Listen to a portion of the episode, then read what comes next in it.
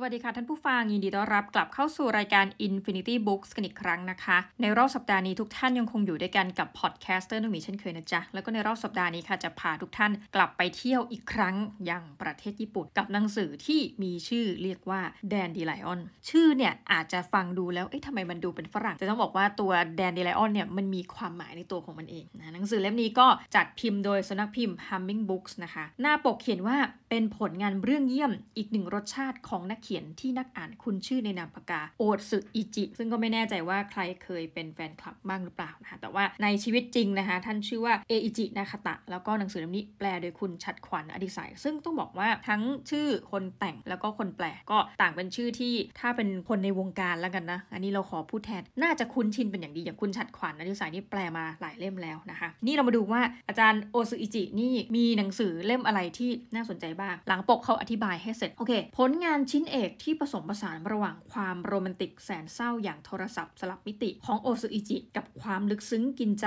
อย่าง Your Name ของมาโคโตะชินไคซึ่งจะมาเปลี่ยนนิยามความสุขของคุณไปตลอดกาลเรนจิ เด็กชายวัย 11 ขวบตื่นมากลายเป็นผู้ใหญ่ในชั่วข้ามคืน โดยกระโดดข้ามการเวลามายังอนาคตในอีก 20 ปี โคฮารุหญิงสาวผู้อ้างตัวว่าเป็นคนรักของเขาบอกว่าเรนจิในวัยเด็กกับวัยผู้ใหญ่สลับร่างกันหนึ่งวัน เรื่องราวยิ่งซับซ้อนเมื่อเรนจิวัย 31 ปี ที่ได้ไปอยู่ในร่างตัวเองตอนเด็กต้องไปช่วยชีวิตใครบางคน ให้รอดพ้นเงื้อมือของฆาตกร โดยใช้ชีวิต เป็นเดิมพัน นิยายลึกลับบีบหัวใจท่ามกลางปุยเกสรดอกแดนดิไลออน ที่จะพาคุณไปไขปริศนาข้ามเวลา และการก้าวข้ามสู่วัยผู้ใหญ่ เคยคว้าอันดับหนึ่งหนังสือที่คนอยากอ่านมากที่สุดจากบุ๊กมิเตอร์ต้องบอกว่าหนังสือเล่มนี้จริงๆอ่านได้ก็เรียกได้ว่ารวดเดียวจบเลยกัน เพราะว่าความหนาของมันอยู่ที่ 260 หน้านะแต่เป็น 260 หน้าที่แบบอ่านได้เร็ว แล้วก็สนนราคาเต็มนะคะนี่เอาจากปกเลย ถ้าแบบยังไม่ลดราคาก็จะอยู่ที่ 299 บาทต้องบอกว่าหนังสือเล่มนี้นะคะ มันก็ปกหลังเนี่ยได้บอกเราไว้แล้วว่ามันจะมีเรื่องของการสลับเวลาเนาะสิ่งที่น่าสนใจก็คือว่าการสลับเวลาที่ว่านี้อย่างที่บอกค่ะ มันเกิดขึ้นภายในช่วงเวลาแวบเดียว จะต้องบอกว่าระหว่างร่างของเด็กชายวัย 11 ปีเนาะกับชายผู้ใหญ่วัย 31 ปีเนี่ย 20 ปีที่มันเว้นว่างณนะช่วงเวลาแห่งเนี้ยมันเกิดเรื่องราวอะไรหลายอย่างมากมาย และต้องบอกว่าก็มีคนได้ประโยชน์จริง ๆ จากการก้าวข้ามเวลานะนั่นก็คือไม่ใช่ตัวของเรนจิ ผู้ซึ่งย้อนเวลาไปมานะแต่กลายเป็นพี่ชายของเขาเหตุผลก็คือเออนี่น่าสนใจ คือพี่ชายเรนจิเนี่ยจะเป็นคนที่เหมือนกับขยันเรียน ในตัวของเรนจิเองเนี่ยเขาเป็นนักกีฬา และความฝันของเด็กญี่ปุ่นเนี่ยก็คือสมมติโตขึ้นเนี่ยเราเล่นกีฬาเก่งเนาะโตขึ้นก็อยากจะเป็นนักกีฬาแบบมืออาชีพ เพียงแต่ความเศร้าก็คือ เรื่องมันก็เริ่มต้นที่เรนจิก็ตื่นขึ้นมา หลังจากหัวเนี่ยถูกกระแทกก็คือ จริงๆ มีอันธพาลเนี่ยไปเหมือนรังแกเขาในวัยผู้ใหญ่เนาะเหมือนพยายามจะปล้นอะไรก็ว่าไปเนี่ยแต่ว่าการปล้นที่ว่าเนี่ยเผอิญตัวเองรู้ตัวล่วงหน้าว่าจะถูกดักปล้น ดักทำร้ายร่างกาย ก็เลยไม่ได้เอาของมีค่าอะไรใส่เข้าไปกับตัวมากนะ แต่ว่าก็ถูกทำร้ายอยู่ดี เหมือนกับเป็นอนาคตที่ตัวเองหลีกเลี่ยงไม่ได้ ทีนี้ปรากฏว่าพอหัวกระแทกปุ๊บตื่นขึ้นมาอีกทีเนี่ยตัวเองอยู่ในโรงพยาบาล ในปีคริสตศักราช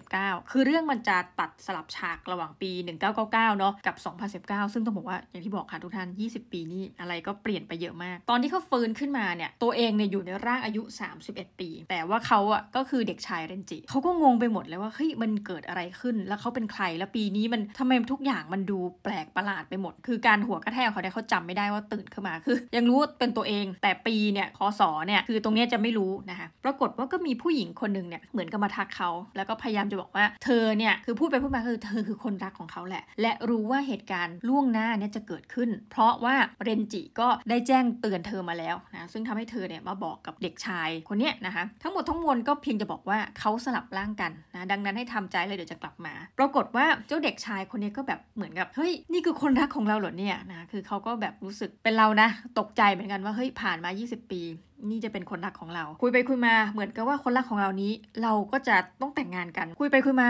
เราจะกลายเป็นพ่อคนคือมันงงไปหมดทุกท่านตื่นมาแบบว่า แล้วมันอะไรกันเนี่ย แล้วเราจะกลับเข้าไปในร่างเดิมได้ไหมปรากฏว่า 20 ปีที่ผ่านไปเนี่ยฮะเราก็จะเล่าให้ทุกท่านฟังว่าเออมันเป็นการสื่อสารกันจากการเขียนโน้ตอะดังนั้นสิ่งที่จะเกิดขึ้น สิ่งที่ต้องเตือนกันเรนจิเองเนี่ยก็จะรู้จากโน้ตที่กล่าวขึ้น เพราะมีการเขียนถึงขั้นว่าแบบเดี๋ยวนัดกันนะ วันนี้จะเจอกับแฟนน้องผู้หญิงที่ว่าเนี่ยเดี๋ยววันนี้เราจะเจอกันเจอกันกี่โมงไม่สนใจ แต่เราจะเจอกันวันนี้ณนะสถานที่แห่งนี้นะก็คือแง่หนึ่งณนะมุมหนึ่งของช่วงชีวิตของเรนจิเนี่ยเมื่อเราโตขึ้นไปแล้วเรารู้ว่าอนาคต เราสมมติเราจะมีแฟนประมาณเนี้ยเป็นผู้หญิงคนเนี้ยมันอาจจะไม่ได้ตื่นเต้นมากทุกท่าน นี่พูดตามตรงนะ เพราะว่าเมื่อเรารู้อนาคตอยู่แล้ว คือตรงนี้มันก็จะตัดความสนุกความเร้าใจในเรื่องการหาคู่ชีวิตไป แต่มันยังมีประเด็นอื่นกล่าว คือว่าอย่างที่บอกเรนจิเนี่ยมีภารกิจหนึ่งในการย้อนวัยไปเป็นอายุ 11 ขวบเนี่ยก็คือการไปตามล่าหาฆาตกรคนหนึ่ง ซึ่งจริงฆาตกรที่ว่าเนี่ยไม่ได้ฆ่าคนไกลตัวเลยก็คือฆ่าพ่อและแม่ของแฟนสาวของเขาและจริงตั้งใจที่จะไปฆ่าแฟนสาวด้วย เรื่องมันก็เฉลยประมาณว่าพ่อเล่นจินี่แหละเลยทำให้แฟนสาวของเขาเนี่ยซึ่งณเวลานั้นก็เป็นเด็กหญิงเหมือนกันเนาะมีชีวิต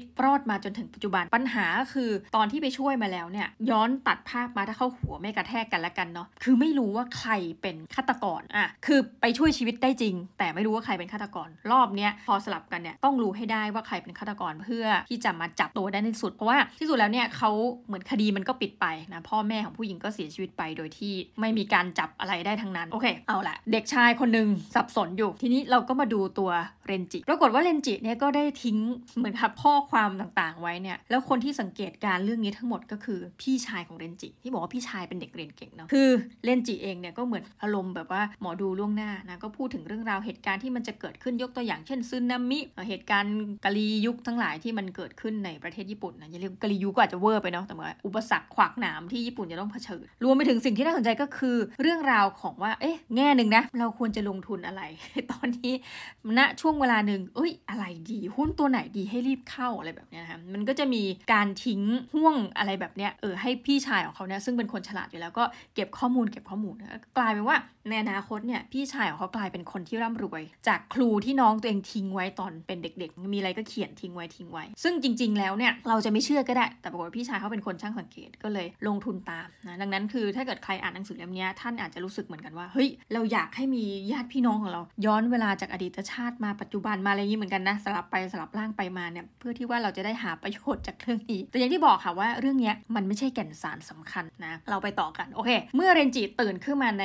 ร่างตัวเองที่อายุ 11 ขวบนะคือทั้งสองฝั่งเนี่ยจะอายุ 11 หรือ 31 ต่างถูกหัวกระแทกมาทางนั้นนะคะเลนจิเองก็รู้ว่าตัวเองเนี่ย มีภารกิจสำคัญนั่นคือการไปช่วยชีวิตของคนนะทำให้เขาแบบว่า สิ่งที่เขาตัดสินใจแล้วเปลี่ยนไปก็คือว่าเพราะเขารู้ว่ามันจะมีเหตุการณ์การฆาตกรรมล่วงหน้าเนี่ยก็เลยโทรไปหาตำรวจด้วยนะว่าให้เดินทางมาดูด้วยนะมันจะมีคดีเนี่ยตำรวจก็งงว่าอ้าวหนูรู้ได้ยังไงหนูเป็นใครนะเรนจิก็แบบเอาตรงๆนะ ป่วยการที่จะอธิบายว่าฉันรู้ล่วงหน้าเพราะจะยิ่งเพี้ยนเข้าไปใหญ่นะนี่ทุกท่านก็คงเข้าใจหลักการและผลเนาะเรนจิก็รีบเดินทางไปยังสถานที่ที่เกิดเหตุ ซึ่งมันค่อนข้างที่จะห่างไกลจากบ้านของเขา พอไปถึงปุ๊บเนี่ยเขาก็มีการเตรียมตัว เป็นอย่างดีเหมือนกับว่ารู้ตัวเองว่าจะต้องซ่อนอะไรไว้ที่ไหนอย่างเช่นเขาก็มีการขโมยกระเป๋าเงินของคุณแม่ไปนะเพราะว่าต้องเอาเงินเนี่ยไปซื้อตั๋วเดินทาง แล้วตอนที่เอากระเป๋าเงินของที่บ้านไปเนี่ยเขาพอซื้อตั๋วเสร็จเขาก็จะไปยัดตั๋วขากลับเนี่ยซ่อนไว้ที่จุดจุดหนึ่งซึ่งเป็นพื้นที่สาธารณะแต่มันซ่อนได้ยกตัวอย่างเช่นแบบเป็นรูปปั้นอะไรอย่างนี้นะคือเหมือนเตรียมการว่าโอเคค่ะไปปุ๊บแล้วขากลับจะรีบกลับมาอย่างนี้นะแล้วก็มีการสั่งแท็กซี่ไว้ด้วยว่ารอผมนะเดี๋ยวมารับผมเวลานี้นะอะไรแบบนั้นนะคะแล้วก็เดินทางไปที่บ้านผู้หญิง ปรากฏว่าจริง ๆ ผู้หญิงเนี่ยนะคะเป็นบ้าน ลูกคนมีฐานะทางการเงินที่ดีมาก ก็เลยได้อยู่เป็นบ้านเดี่ยว ซึ่งข้อดีของการอยู่บ้านเดี่ยวก็คือ แบบมีพื้นที่ของตัวเองโอทงนะมีความเป็นส่วนตัวอะไรก็ว่าไปข้อเสียมาแล้วนะคะก็คือ เนื่องจากว่าการอยู่บ้านหลังในรูปแบบเนี้ยเมื่อถูกปล้นถูกจี้ถูกฆาตกรรมเนี่ยกว่าคนจะมารู้ว่าเฮ้ยบ้านนี้มันเกิดปัญหาชีวิตขึ้นแบบนี้ เราว่าเวลามันน่าจะผ่านไปพอสมควรนะข้อนี้เป็นข้อที่เลนจิรู้ดีนะก็แต่เขาอะรู้ทุกอย่างนะแต่เขาก็จะงงว่าแล้วตอนนี้เขาจะเข้าไปช่วยยังไงดีนะคือเหมือนกับเรารู้ล่วงหน้าแล้วว่าพ่อแม่ผู้หญิงต้องเสียชีวิตเนี่ยเลนจิก็รีบไปสุดชีวิตนะ เผื่อว่าจะช่วยให้ทุกคนไม่ต้องตายกันทั้งหมดนะปรากฏว่าไปยังไงก็ตามแต่ทุกท่านเหมือนอนาคตเนี่ยเออตรงนี้มันหนังสือมันจะไม่ได้อธิบายมากแต่ว่า อนาคตบางส่วนเปลี่ยนไม่ได้ ก็คือพอไปถึงปุ๊บเขาก็เห็นแล้วว่าฆาตกรเนี่ยก็ฆ่าทั้งแม่ นะแล้วก็เข้าบ้านอีกทีก็ไปฆ่า คุณพ่อเสียชีวิตนะและรู้ด้วยว่าบ้านนี้มีลูกผู้หญิง ซึ่งมันเป็นลักษณะที่แปลกอย่างหนึ่งว่าเฮ้ยมันพอไปซุ่มซุ่มดูแล้วเนี่ยมันเหมือนฆาตกรอะมันมีจุดประสงค์ในการเข้าไปฆ่า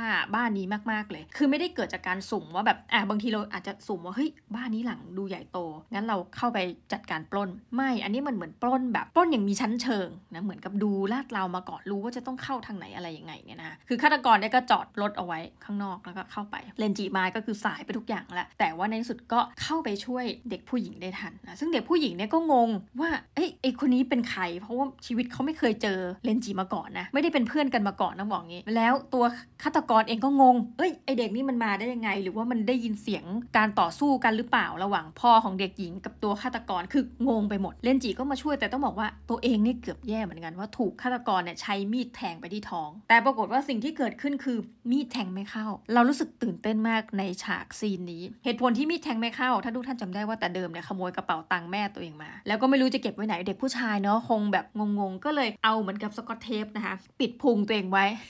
คือเอากระเป๋าเงินซ่อนไว้ตรงเนี้ยนะแล้วก็ทำให้พอฆาตกรใช้มีดแทงเนี่ยนี่เหมือนแอบเฉลยนิดนึงเนาะทำให้เหมือนกับอย่างว่านะมีเหล็กไหลอยู่ในตัวแทงไม่เข้า แต่ว่าไม่ใช่เรื่องมหัศจรรย์อื่นใดคือไปแทงที่เหรียญนะแต่ว่าเอาเข้าจริงเนี่ย ตัวเองก็เกิดอาการบาดเจ็บพอสมควรเหมือนกัน สุดท้ายเรนจิเองเนี่ยได้เห็นฆาตกรก็พยายามที่จะเมมหน้าเมมตาไว้ แต่ปรากฏว่าสิ่งที่เห็นเพิ่มเติมจากอดีตที่ไม่เคยรู้ว่าใครเป็นฆาตกรนั้น เห็นว่าในรถของฆาตกรเนี่ยมันเหมือนมีอีกหนึ่งคนน่ะแต่ว่าไม่รู้เป็นใครนะ อีกหนึ่งคนที่คล้ายๆกับว่าบงการฆาตกรอยู่ งั้นแสดงว่าเอาละตรงนี้ได้คำตอบแล้วว่า อ่า มันมีมากกว่าหนึ่งที่ร่วมมือกันเนาะ แล้วถัดไปคนที่ว่าเนี่ยแลดูเหมือนกับว่าเป็นคนที่น่าจะรู้จักกับคนในบ้านหลังนี้ แล้วสิ่งที่เห็นต่อไปก็คือว่าตัวฆาตกรที่ว่าเนี่ยนะคะ ก็มาถูกฆ่าในรถคันนี้ เออ เอาเข้าไปนะคะ นั่นแปลว่าคนที่อยู่ใน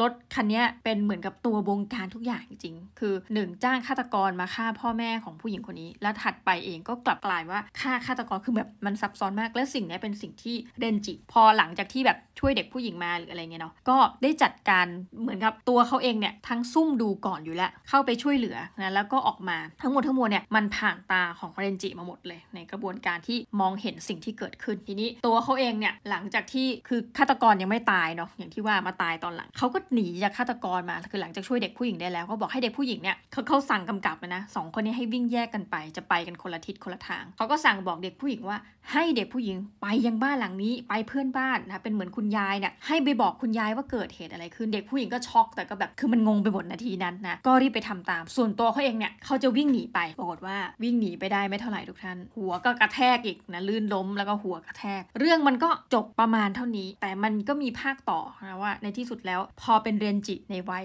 31 ปี คือฆาตกรเนี่ยมันจะไปเผยหน้าในอีก 20 ปีข้างหน้าว่าเป็นใครทีนี้นอกจากตัวเรนจิเองที่ตามหาฆาตกรเผอิญว่าตัวฆาตกรที่แท้ทรูแล้วกันใช้คำนี้ผู้บงการอ่าผู้บงการฆ่าก็ตามหาเจ้าเด็กคนนี้เหมือนกันเจ้าเด็กที่เห็นเมื่อ 20 ปีที่แล้ว ปรากฏว่าผู้บงการที่ฆ่าพ่อแม่ของผู้หญิงแฟนเขาเนี่ยยังมีชีวิตอยู่ ก็สุดท้ายเรื่องมันก็จะไปโปะตอนจบว่าตกลงแล้วหนึ่งอันดับหนึ่งคือเลนจีเองเนี่ยจำฆาตกรได้ไหม เรียกว่าผู้บงการเนาะแหมจำได้ไหมนะคะผู้บงการที่แท้ทรูคือใคร และไอตัวผู้บงการเองหลังจากฆ่าคนอื่นไปแล้วนะคะแล้วก็ดักรอว่าเด็กผู้ชายคนนี้เราจะเจอมันอีกทีเมื่อไหร่จะเจอหรือไม่ ซึ่งในเรื่องราวที่เกิดขึ้นในระหว่างรอบ 20 ปีเนี่ย มันก็มีเหตุการณ์อื่นๆตามมา ซึ่งมันทำให้เรารู้นิดๆว่าเอ๊ะหรือจริงๆแล้ว ผู้บงการฆ่าทั้งหมดเนี่ยผู้อยู่เบื้องหลังที่ว่าเนี่ยนะก็พยายามที่จะเหมือนกับประหัตประหารเรนจิมาตลอด คืออาจจะรู้ด้วยซ้ำว่าเขาเป็นใครหรือเปล่านะนี่มันก็ทิ้งเป็นคำถามไว้ เอาแหละตอนจบของแดนเดียและอ้อนนะคะ